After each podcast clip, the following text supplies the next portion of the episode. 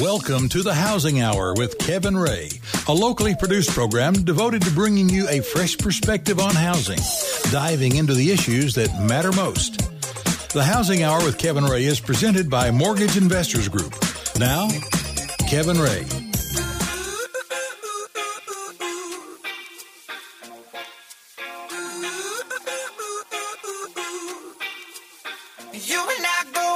Welcome into the Housing Hour. This is Kevin Ray. I am your host. I'm here with executive producer Mark Griffith, and he's also our co host. We want to thank you guys for coming in today and uh, joining us for the Housing Hour. We're very excited about our show today because we're going to look back at an interview that we did as we um, lead into uh, the MIG Charity Classic, the Bobby Denton Charity Classic that's going to be occurring in September. And the beneficiary of that tournament is St. Jude St. Jude Children's Research Hospital. Now, for those of you who don't know, um, we decided back in probably I guess January to um, have a golf tournament to commemorate our 25 years. Um, MIG is celebrating our 25th year in Tennessee in, in business, and we wanted to really do something big to give back to um, our community that has really helped us and been loyal to us and allowed us to help them over these last 25 years. And, you know, we tried to find something that was going to touch the entire state, the entire country, and the entire world. And St. Jude fit the bill perfectly for that. Um, St. Jude, as you all know, is a children's research hospital, and they are very unique. And it was really just like a, a fit, a perfect fit for us. Um, and no child, no patient family has to pay not a dime to go get their treatment there for, for children who do have cancer and the families who are trying to deal with this devastating news. Um, St. Jude depends on people and companies like us to help support their hospital. So the fact that it costs about $2 million per day to run this hospital means that they have to look to the community to get a lot of the funding and they're on the forefront of research. They they share their research with any children's hospital, any other hospital in the world because they feel it's so important and their mission is that no child should die in the dawn of life of their life. And that's what some 60 years ago Danny Thomas when he gave that money at, at that morning mass that was literally all of the money that he had left that he was he said if you'll help me I will do something huge for children I mean, it's really a great organization. And, and I know that you, um, Mark, haven't had an opportunity to go out to the hospital, but I mean, you've seen what they do just in the stories that I've shared and that you've seen as well. And on every Saturday morning, typically where I've seen it, uh, St. Jude has always had a TV, you know, run in the kind of a early morning on Saturdays. Mm-hmm. I've seen it, um, and it's always touched me. And, and yeah. of course, having kids, it's always special to your heart. You want to get involved.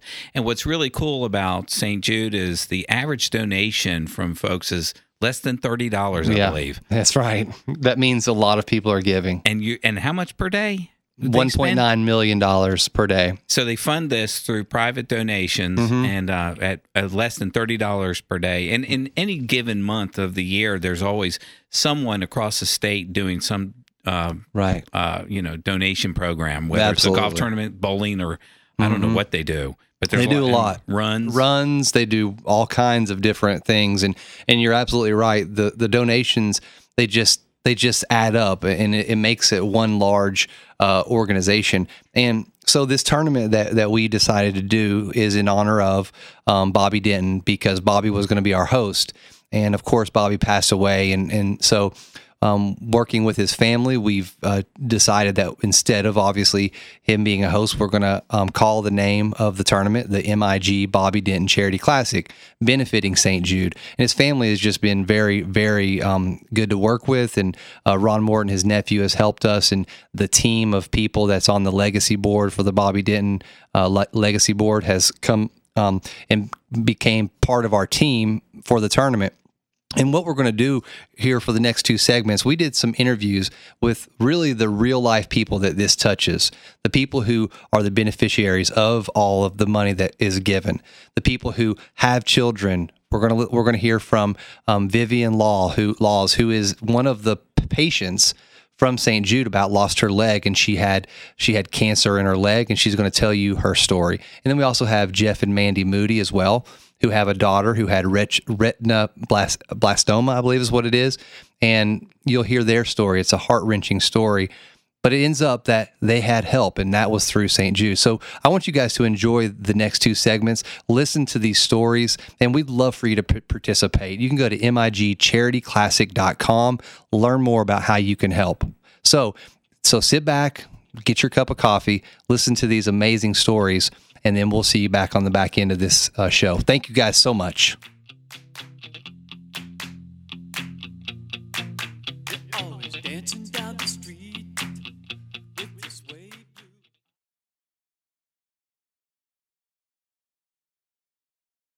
The Housing Hour with Kevin Ray continues, helping you understand what is really going on out there and what to do about it. Again, Kevin Ray.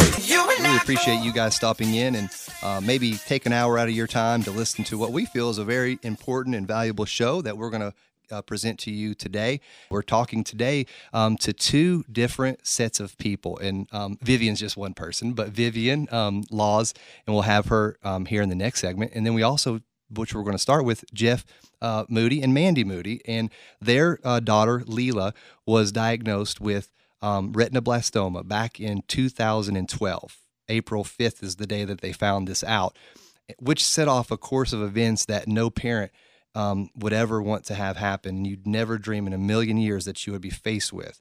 But I want to um, talk with Jeff and, and Mandy here and talk about their experience and, and what all of the different steps and what happened and how this all culminated to what today we have a very healthy um, young girl. Um, and how old is uh, Leela? First of all, welcome. Thank you for coming in. How how old is Leela now? She's two. She's two. Awesome. That is so fantastic. And and she's healthy. And Yes. and you guys are going every six weeks. And Yes. and so why don't we start back at the beginning? Um, and I'm sorry I'm doing so much talking, but I want to set it up. Um, I heard an interview that you did, Jeff, and it was um, sometime in the last year or so. And you talked about um, how in 2007 you had an experience that possibly was planted in your head for a reason. Talk about that. In uh, 2007, I happened to be watching the NBA playoffs that night. Normally, not uh, something I watch, but I, that night I just happened to turn the television on, and uh, there was a lot of discussion about Derek Fisher, who uh, was playing for the Jazz at the time, and they were playing in Los Angeles and in the playoffs, and he was going to be late and may not even make it to the game. And uh, he came at halftime, ended up having a great game, uh, and then after the um, after the game, he had an, a lengthy press conference where he was talking about his daughter and his daughter's cancer, and that she was in New York being treated. And um, so five years later, in 2012, when Mandy asks me if I see something in Leela's eye, I don't think it's nothing, or I don't, and I don't think, oh no, this is something serious. The first two words to my mind were Derek Fisher Mm-hmm. and then for some reason i mean uh, that i just thought about that and remembered him speaking about his daughter's cancer and so i went uh, on the internet and found out that she too had retinoblastoma and that's what began the the our journey Mm. And and what's amazing to me, of course, um, a public figure, you know, a lot of attention was paid to it, and you know, they talked about it being a very rare disease or cancer, which it is. Um, and when you when you came to him, you know, Mandy, um, and you said, "Hey, I see something here," and and, and you as a mother, you know, were just very is so clear to you. It spoke, you know, you knew there was something wrong. And normally the the father's kind of reaction is, well, there's an explanation. You know, Right. there's always an explanation. But you really felt something, didn't you? Right. Well, retinoblastoma, it shows up as like a glow in our eye. And I just want to explain that. So when you take a picture of somebody, sometimes their eyes, you know, are yellow. They look like they Mhm. glow, but it was in normal light. Like it wasn't Right. a picture. I just happened to be getting her out of her car seat and I saw her Six- eye six glowing, weeks a old. six week old Mm. baby. And so I put her in the same place when Jeff came home from work and was like, Do you see this? Because he's my voice of reason. Okay, this is nothing. Or maybe we should talk to the doctor about it next time you go. You know, Mhm. I thought I was kind of hoping he would not think it was a big Right, deal.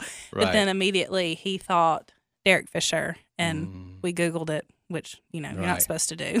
So, so when that happened, your all's thoughts were, well, thankfully you had a family member that was pediatrician or going to school to be one your cousin, and so you made a call to her, correct? Yeah, she had just finished her residency in pediatrics at UAB in Alabama, and I called her and said, "I'm a little nervous." I sent her the we had were able to take a good picture, and I sent her the picture, and she told me uh, very honestly that there was really not a lot our pediatrician was going to be able to do. That the type of test that she needed could only be done by a pediatric ophthalmologist, and so her words to me, which I, think i'll remember forever, were.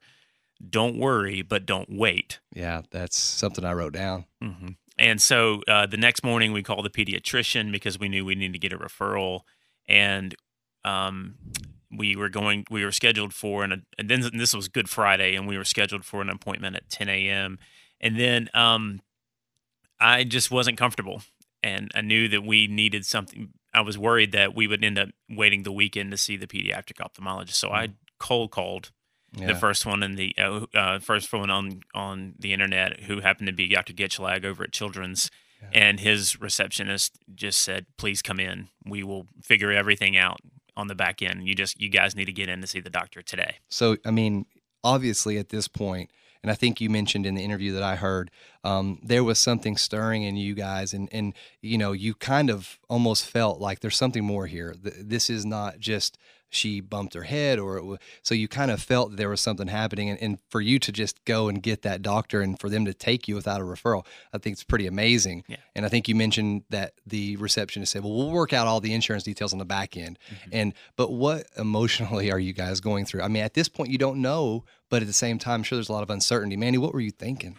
I my personality is I'm not going to go there until I have to go there. Mm. And and so I was just doing the mom thing like what do we need to do? What are the steps? Where do I go? How can I get answers? Right.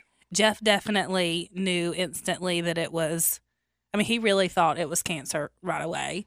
And um Yeah. so he went he was already kind of grieving the fact that we were about to walk down that road Mhm. where I was more let me just find out first. So you guys go see Dr. Gitchlag, right? And they do the CT scan. Right. And once the CT scan is is done, um, he says it's it's there's something there. But then he had a, a suggestion which which you guys put into place with the University of Tennessee.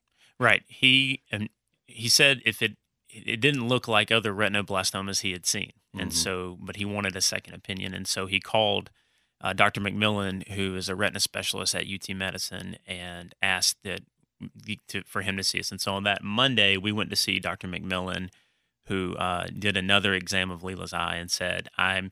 I, I need to put her under anesthesia to get a Mhm. really good look at what's going on. Clearly, the retina's detached. It could be any number, uh, one of two things. One is Coats disease, which is uh, a different uh, diagnosis, and then the other is retinoblastoma. Mhm. And that, uh, even from Dr. Gitchelag, Gitchelag and Dr. McMillan, that's when we had already begun to hear if it's cancer, you guys are heading to see Dr. Wilson at St. Jude. So I wanted to step back a moment because I think it's important to to point out that you guys had only been here about a year, right? Not even. Not, Not we, even a had, we had just moved in August to Knoxville. But you guys had plugged in with a small group at church, and Right. you know, if I could encourage anybody to get in a small group, it's this is one of the reasons because you wanted to be there, and and it was hard because you, you took the first wave and went, Right. and you stayed back with the kids, right? Initially for the CT scan part, or Right. but you had somebody come to your aid. Right. Yeah. That that Friday morning, I uh, Mandy took Leela to see Dr. Gitchlag, and the CT scan wasn't happening till that afternoon. So I called one of the friends from our small group and Mm. said, "Hey, can you please come and and keep our older?" And she kids?" happened to be off that day. Yeah, she was off that day, Right. which was wonderful, and Yeah. uh, so she came and kept our older two kids, and Yeah. I was able to be there for the CT scan. So, so Children's Hospital, which you spoke very highly of, and I do too. They do an amazing job. Um, he went out of his way. He spent like all day almost really working on this. Got a hold of Dr. McMillan. He then says he's a retina specialist. He has, I guess, different types of techniques and knows, you know, more specifics. So he brought you guys right over, right, and said what you just mentioned, which is, you know, this could be this, it could be that, but we need to do more examinations. We need to to to put her under anesthesia mm-hmm. and be able to really get in there and scope it out. And that was going to happen pretty quickly, right? Right. Uh, that was so. If we we saw it on April fifth, a Thursday, that Tuesday morning, she went under anesthesia, and we got the preliminary diagnosis of, Mhm. retinoblastoma. when that happens in Knoxville, I mean, there's if the child if the child, a lot of times they're going to refer them to St. Jude. So when you then heard that news, what exactly can you describe how you felt, Mandy? I mean, when you when you heard that, when he said Yeah. she has retinoblastoma. I mean, it just takes your breath away. Like you're, you have a, I mean, one, I'm postpartum, you know, Right. I have a six week old baby, so I'm already crazy emotional. Mm. And, um, Hmm.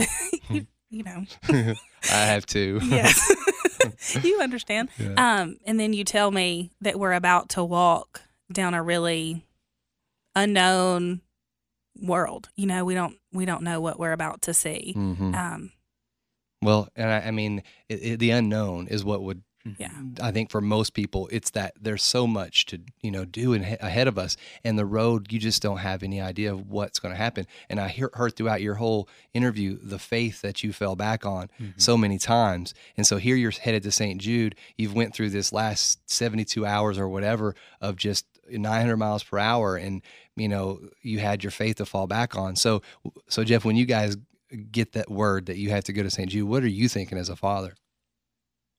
I. That's a good question. I I'm not. I think it just confirmed what I'd already been feeling up until that point when I felt like God had sort of led me to. Um, and so, at that moment where um, Mandy up until that point had been really what are the next steps, and I had grieved up until that point. I think it sort of shifted, and I be, took on the mode of what are the next steps we need to take. And we didn't know much about St. Jude other than we had heard of it, and we Mhm. knew that they did uh, research for uh, children's um, children's cancer, and we that that was the extent of our knowledge. Um, so Mandy is is grappling with the fact that this is cancer, and I'm beginning to walk through the process of what does this mean. I'm Right. in my second semester of a PhD program. I'm teaching classes at UT, and you know we will go to the ends of the earth if we have to to Right. to get whatever uh, treatment for our daughter that we need. Um, and we would pay whatever we needed to, and that meant for the rest of our lives Right. to save our daughter's life, then of course we would do that. But the the real questions of how all, I, I began to ask those real questions of how is all of this going to work, Mhm. um, and the sort of fear that's associated not only with um, what what's going to happen to us as far as our life, eh, you know, are we about to get completely uprooted? But what's going to happen with our daughter? Know, What is she looking for? Um, in in the future you know is Mhm. this something that is life threatening is this something that she could she be blind could she be um is this something she's going to have to face for the rest of her life Yeah, and those are all questions that no parent should ever have to ask. And you know, I told you that this time was going to go by so fast, so I'm going to just skip forward a little bit. Um, essentially, for uh, our listeners, the question that you said, you know, I'll or that you the statement, I'll go into debt, eh, you know, forever if I have to. And that's one thing that we need to know as uh, Americans and as Knoxvillians and Tennesseans that St. Jude families do not pay not one dollar. They they send it to the insurance. Whatever the insurance doesn't pay, St. Jude picks up the bill, and that means flying you to travel. If you need to go to the Memphis Grizzly house that you spoke about when your initial visit, that's all taken care of. If you have a longer than three month, then the Target Corporation has a, a stay for you in the apartment type homes. And so I heard come across from you um, your passion, and, and I want to talk about what happened and, and when you got to St. Jude. And basically, um, let me just summarize so we can get to the heart of it. And that is that you guys went under some more tests, more tests, and God's hand was all around it because you were able to go through the um, anesthesia and be able to do two um, scans, the MRI and also the NAU or EUA. EUA. and so the confirmation was there. Dr. Wilson had what is it a he or she? he He needed to say, definitely that's what we have. And guess what also? He didn't parse his words. He said, we're going to need to remove this eye. That's that's what we recommend. We rec- we certainly can get a second opinion. But what in the world? I mean, when they told you all that, there's has to be so many emotions that went through that. Start with you, Jeff. I think at that point I was ready to do whatever we needed to do to save her life, and if that meant her eye uh, needed to they needed to remove her eye, then that was okay. And from what they told us at the time, is they they could remove her eye and hopefully remove all of the, all of the cancer with it. Mhm. Um, and so from for me, that was where my mind went was let's do whatever we can to treat her the best way that we can, and and Mhm. and it, but at the same time, the sort of real grieving of my daughter is going to lose an eye, um, Mhm. and here she is, and she's six weeks old. And Mandy, I mean, as a mother, you look into your child's eyes and you you have this heart wrenching thing in front of you. How do you feel during all this? I definitely didn't go to the okay, you know, this is fine. Right. I mean, especially as a girl, I mean, we want to feel beautiful. Right. And I couldn't envision how beautiful can look without an eye. And I Mhm. really struggled with she's going to be a teenager and people are going to make fun of her. And those are just Mm. real things that you deal with. And um, we sat down, I guess, the night that night after, and he just Jeff just said, "You know that if we remove her eye, we remove the cancer." And it's like that had not clicked with me. Like, okay, you know Mm. that's that's right. You know, the Lord will be faithful. We will remove the eye, and she will no longer have cancer. Yeah, and he, uh, Dr. Wilson, which I think is very good of him, said, "Look, you know, second opinion certainly, and they may have a different treatment option, um, but you guys chose because this is the way I looked at it when I listened to your when I listened to your interview, and we only have a couple minutes left, so I want to get to a couple of other things. But you guys said, you know what, God has put us in this hospital through all these things that have happened." And these folks are here for our best interest. We're at the best hospital in the world for this and they're saying this is what needs to be done. We don't want to wait for Mhm. another opinion. Right. And you made the decision. So if you could describe that kind of quickly, because I don't have a lot of time, but tell me how that all came about. Sure. I mean, as people of faith, we have to ask the real question. I mean, we know and believe that God can heal her. Um, and that takes a step of faith. But for us, the step of faith was we need to trust that God has put us here at this time for this reason under the care of St. Jude and these doctors. And we need to Mm. believe that uh, this was this was his plan. And that was a, a, hard step for us to take, but one we knew that God was, was leading us to. And not that there's the surgery happened, the surgery went uh, out flawless. Mhm. Um, and then the doctor came, and I only have one minute, so I'll explain it. Um, the doctor came back to you and said, you know, guess what? You know, in the end result, when we did remove the eye, it appears that the tumor had been bleeding. Any treatment would have been a real mess. I think he used a different term, Right. but it, it, it concreted for you that you had made the right choice. And St. Jude was, in fact, right. And a second opinion would have taken you down a journey maybe that you didn't really want to go. So, well, and I want to tell you guys, we're gonna have um, we're gonna have uh, Mandy come and do a, a talk with us later this month um, at Cherokee. We're raising money for our tournament, and we're so excited about that. But Jeff and Mandy Moody, thank you guys for sharing your story with us, and I look forward to a new relationship, uh, friendship with you guys. So, thanks so much, and we'll be you. right back in a moment with Vivian Laws right after these messages.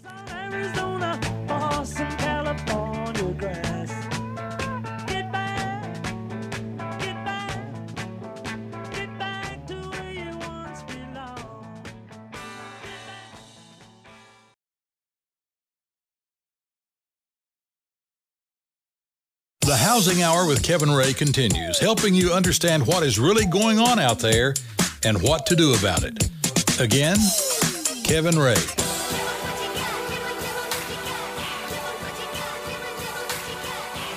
Welcome back into the Housing Hour. I am Kevin Ray. I'm your host here at the Housing Hour. The show is brought to you by Mortgage Investors Group. And uh, what an amazing conversation that we had there with uh, Jeff and Mandy. It was um, so great to catch up with them and learn more about them. And I did want to mention that because it was something that I, I did not have time to get to, but um, Leela ended up having a, a, a prosthetic eye put in. Is that the right word for it? Okay.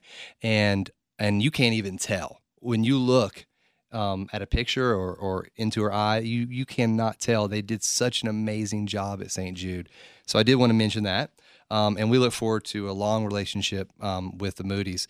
And so we have our next guest here. So our next guest is Vivian, Vivian Laws. She was 13 when she was diagnosed um, with cancer. And um, the uh, Courtney, I have to give her credit here because she is our, our kind of our um, our liaison, if you will, to St. Jude, and and she did a great job um, introducing me to these folks and um, you know teaching me the lingo i guess you could say and and she's just done a, she's helped us a lot in our committee to um, really kind of get to where we are. And vivian was one of the people and i cannot remember exactly the first time i heard her story but um, i heard it recently because it, the st jude did a video and it was put up and um, i immediately put it up on our site which um, is migcharityclassic.com if you want to go to it we'll have it on thehousinghour.com as well um, but Vivian's story for me, it was very powerful because it was somebody that I could see the tape play all the way through. You could see her being diagnosed. You could see her going through that struggle. You could see her coming out the other side and then what she's doing today with it. That's what amazed me about Vivian's story. So, Vivian, thank you for joining us. Thank you so much for having me. Absolutely. And, um, you know, let's start really with talking about how this all came about. Um, and you're now um, passionate about giving back to St. Jude. So telling your story is one of the ways. It's probably the single most powerful way that you can give back. But you were 13 and you were a cheerleader. Talk about what happened so that you discovered this and, and just talk a little bit about that. When I was in the seventh grade, I was just in middle school and I was a base on my cheer squad. Um, it was two weeks before my 13th birthday when I started to feel a dull, throbbing pain in my knee. Hmm.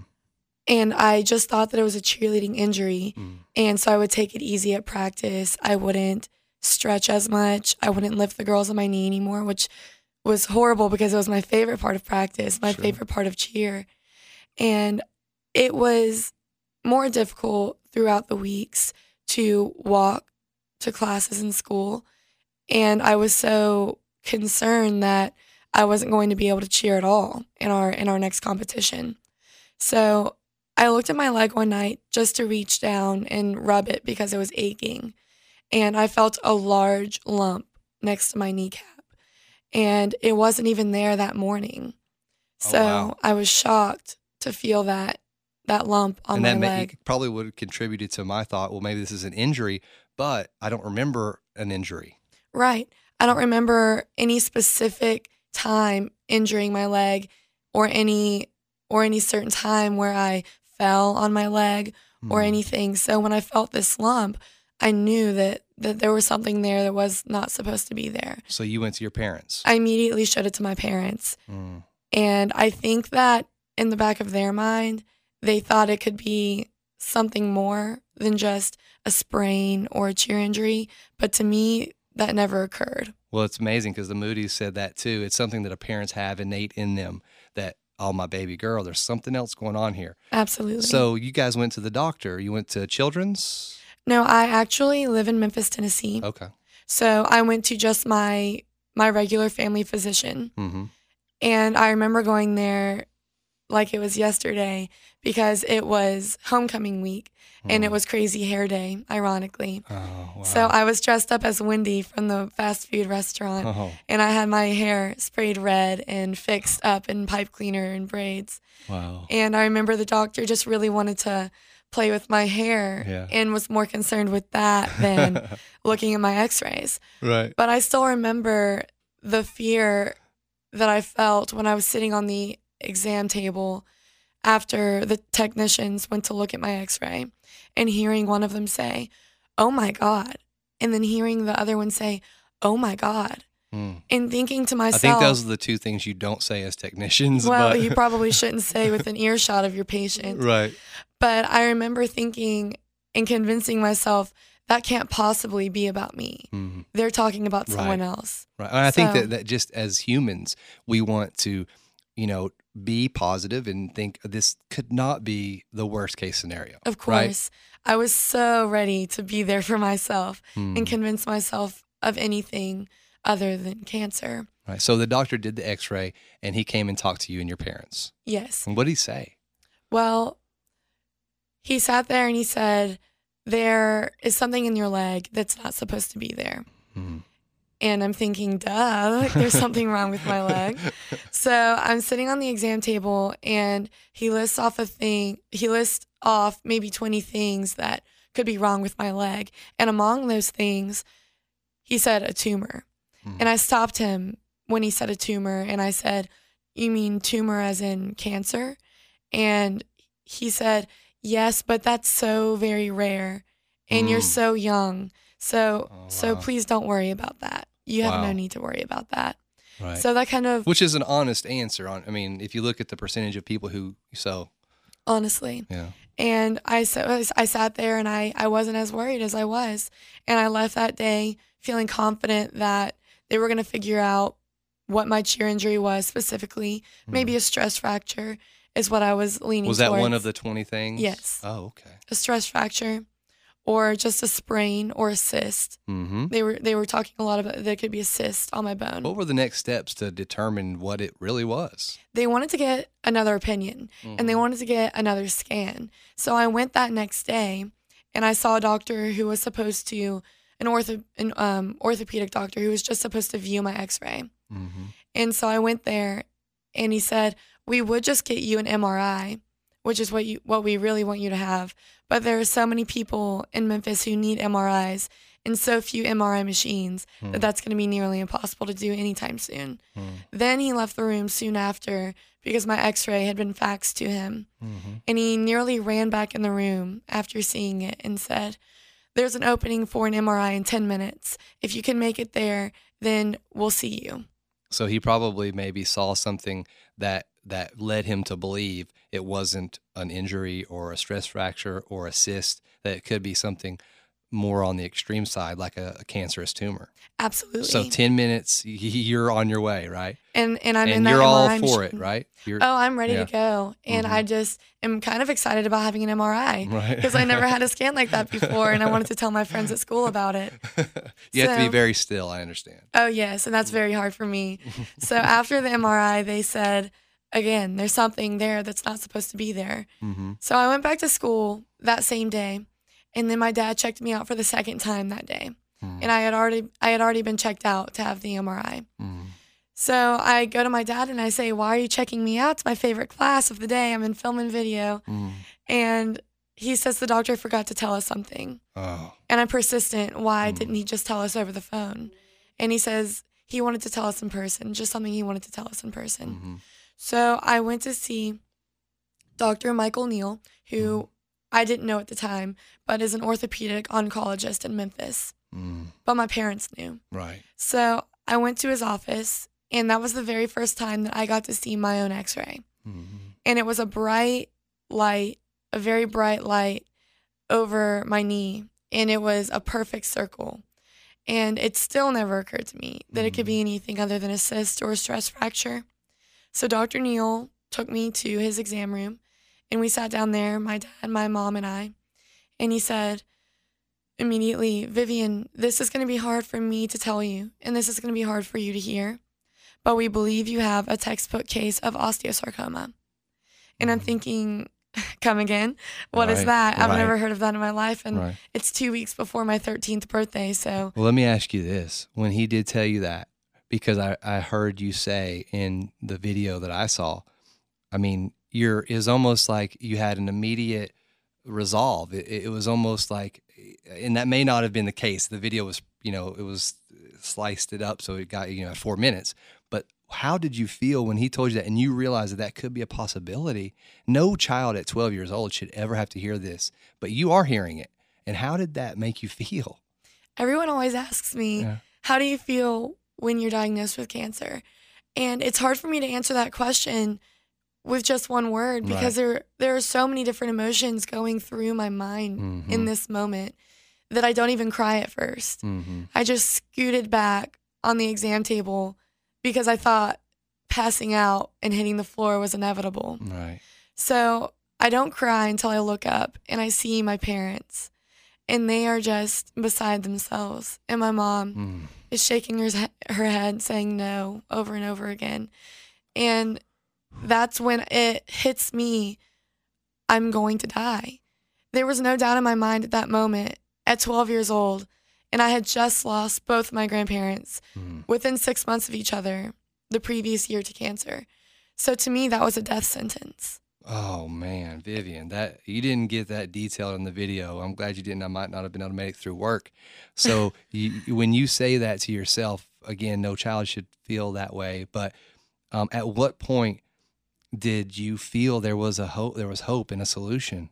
when Dr. Neel said that I already have an appointment set up for you tomorrow at St. Jude, Mm, and that's the best place for you. mm. And you walked through those doors because you were referred to St. Jude, and you spoke about the murals and it being just an uplifting. Which you are, you're you have a very positive spirit. When you came in here, she just has a very bright spirit, and, and so it fits you perfectly, right? So how'd you feel when you walked in there? Because you still have the cancer. I mean, you got a long road to hoe, and we'll talk about that in a minute. But So I walk into the doors of St. Jude, and so many different things are going through my mind. I'm choking back tears every step I take, but I always, I always talk about how confused I was hmm. that this was a cancer research facility, and there were children here who had catastrophic hmm. illnesses, who were struck with these deadly diseases and fighting for their lives, but they were laughing and joking and riding on tricycles and hmm. in red flyer wagons, mm-hmm. and they were riding their IV poles like scooters. They it. were murals on the wall, and it was just bright and such a happy place. And I wasn't, I wasn't scared to be in this hospital. I I think that one of the biggest things about St. Jude is that they create, I mean, a big part of survival is that you have a positive spirit. And I think that's one of the things that they capitalized on through Danny's vision and continued is that this is hope. I mean, this is hope. And so you were there for treatment and and and at some point it had to have hit you that I have cancer and I'm going to lose my hair and I'm going to have to take chemo and it's my birthday, right? And it's my birthday, and I'll cry if I want to. Right. now, I was supposed to have chemotherapy on October 17th, was going to be my first round, but that was my birthday. So St. Jude said, We don't want you to have to have chemotherapy on your birthday. Mm-hmm. So they put it off one day and they threw me a birthday party. Mm. And it was just a great experience. It was my, my my very first few days at this hospital with cancer, and I just had this group around me, the support system around me, Mm. Yeah. and I I never ever felt alone Yeah. at St. Jude. That that is awesome. And and so you had a really tough battle because you had surgeries, you had chemo, you lost your hair. You had it wasn't an easy, hey, let's go and have this done and then you're going to come out the other side. I mean, you almost lost your leg. I mean, Right. it, it was at the very last moment that they were able to and and unfortunately we don't have a lot of time, but I I think it's amazing what St. Jude does with the limb saving program that they have and the rod that is growing with that grew with your leg through the magnetic treatments and how they share that with all uh, of the world. But talk about your treatment and, and, and how you you almost lost hope.